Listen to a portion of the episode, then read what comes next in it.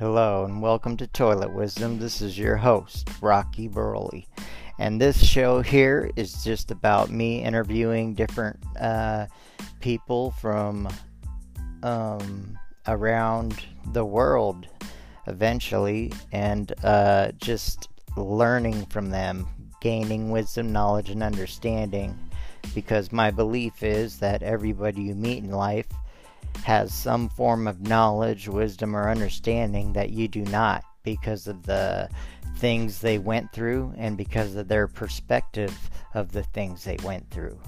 So we're concentrating on that, and then also I'll, I'll do some solo podcasts as well, just talking about interesting things. But I'd like to make this one especially for guests. So thank you for listening and join us. Thank you.